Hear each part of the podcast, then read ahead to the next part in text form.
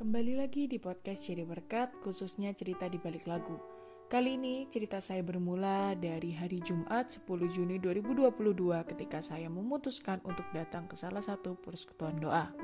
Ini adalah kali pertama saya datang langsung setelah hampir tiga tahun tidak datang secara fisik di persekutuan doa ini. Karena adanya pandemi dan keadaan saya yang ada di luar kota. Namun, saat itu saya datang dalam keadaan hati yang berat dan kosong, tanpa motivasi apa pun. Justru saya datang dalam keadaan yang agak susah untuk bisa mengucap syukur dikarenakan berbagai tantangan dan masalah yang ada dalam hidup. Saat itu, saya hanya ingin bertemu dengan teman dan bernostalgia saat masa-masa saya masih aktif di persekutuan doa ini. Tetapi tanpa sadar, ternyata Tuhan menggunakan motivasi yang mungkin bisa dibilang tanda kutip receh untuk pelan-pelan menyapa hati saya yang mulai keras.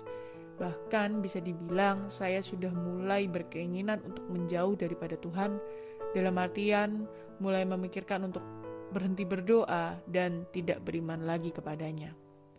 Siapa sangka bahwa ternyata Tuhan menyapa saya lewat satu lagu yang menjadi pembuka persekutuan doa ini.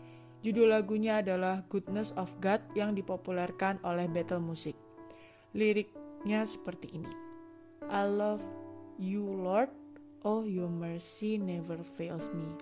All my days I've been held in your hand. From the moment that I wake up until I lay my head, I will sing of the goodness of God. All my life you have been faithful, all my life you have been so, so good. With every breath that I am able, I will sing of the goodness of God. Lalu pada bagian kedua, I love your voice, you have led me through the fire.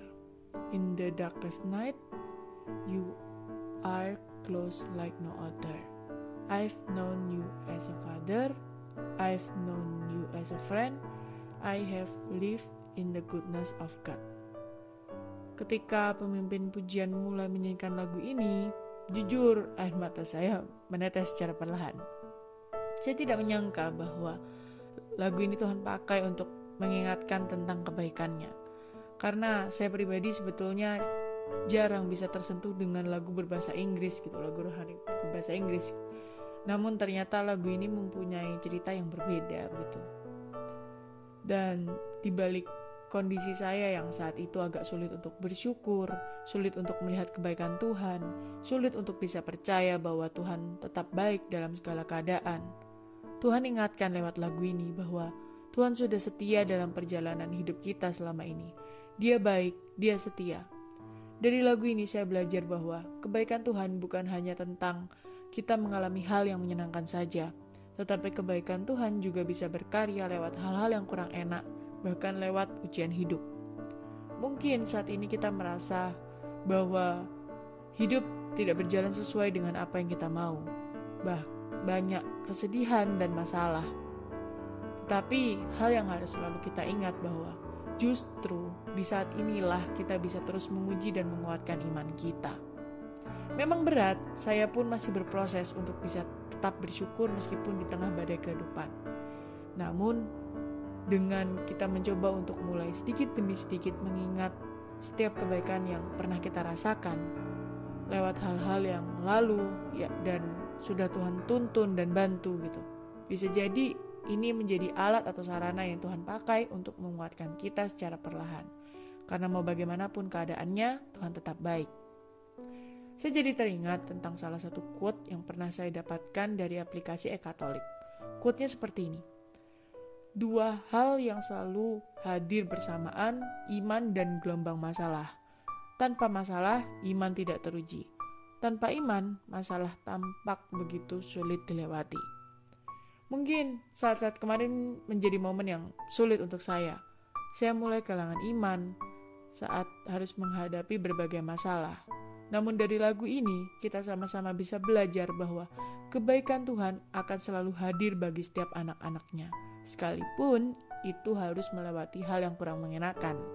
Karena mau bagaimanapun, kebaikan Tuhan tidak akan pernah bisa habis atau hilang. Lalu, apakah ketika saya dikuatkan dari lagu ini, masalah saya bisa selesai begitu saja? Oh, tentu tidak. Masalah yang saya hadapi juga masih ada, masih tetap ada, dan masih tetap harus saya lewati. Tetapi diri saya yang mulai berubah, iman saya yang mulai dibangkitkan, pengharapan saya juga mulai tumbuh secara perlahan. Saya belajar bahwa tidak ada salahnya kok untuk belajar mengingat kebaikan Tuhan yang pernah kita rasakan, mungkin lewat catatan kebaikan Tuhan yang pernah kita buat dulu, atau lewat mengingat, hanya sekedar mengingat momen-momen dulu gitu. Di podcast kali ini, saya bisa katakan bahwa Tuhan baik. Lewat perjumpaan dengan lagu yang saya alami Jumat lalu, Tuhan nyatakan kebaikannya meskipun memang kehidupan saya belum baik. Meskipun masih banyak masalah, meskipun saya juga masih sering merasakan kebaikan dan merasakan down.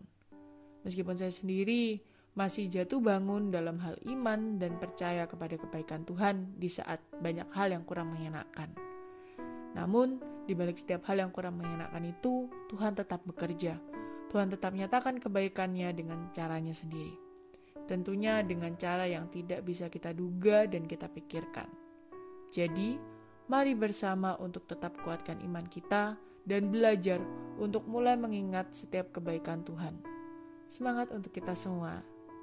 Terima kasih sudah mendengarkan podcast Ciri Berkat kali ini tentang cerita di balik lagu Goodness of God. Semoga bisa menjadi berkat bagi kita semua. Tuhan berkati. Thank you